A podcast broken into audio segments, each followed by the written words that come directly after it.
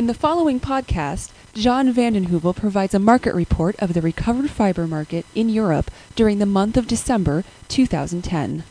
We see uh, uh, demand from far, far East here in Europe is increasing. Uh, there's a lot of demand. We see, uh, yeah, the dollar become uh, stronger at the moment. Sea freight is dropping, so it's more interesting to buy in uh, in in, in Europe. Collections are increasing right now. Eh? It's always around this this time period that the holiday time, there are more and more brochures and so on and so on. So there is more material available at the moment, but it's uh, it will all be absorbed and there are no stocks at the uh, waste paper merchants or uh, low stock levels at the paper mills in, in Europe. The packaging side mills are running very well. Uh, had already uh, three price increases this year and uh, yeah, uh, accepted and they could uh, calculate it back in the, in the finished product as well.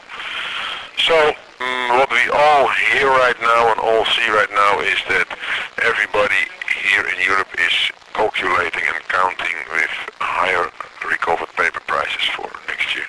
When the winter is coming this week, uh, they accept, uh, they, they think it will uh, go snowing, so that's bad for the collection. And when there is, uh, for example, in the States or other places in Europe, forecast snow as well, so that will uh, that can give uh, cause problems at the collection side with uh, what, what can cause problems at, at the mills as well.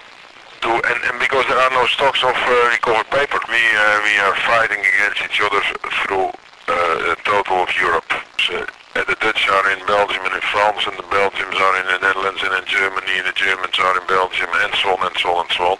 And also, in the past we fight it as uh, recovered paper companies against each other, but now uh, also the paper mills are fighting against us. They go directly to the sources. So we supplied these mills since years, we, uh, and we were partners, and now we are partners, but competitors as well.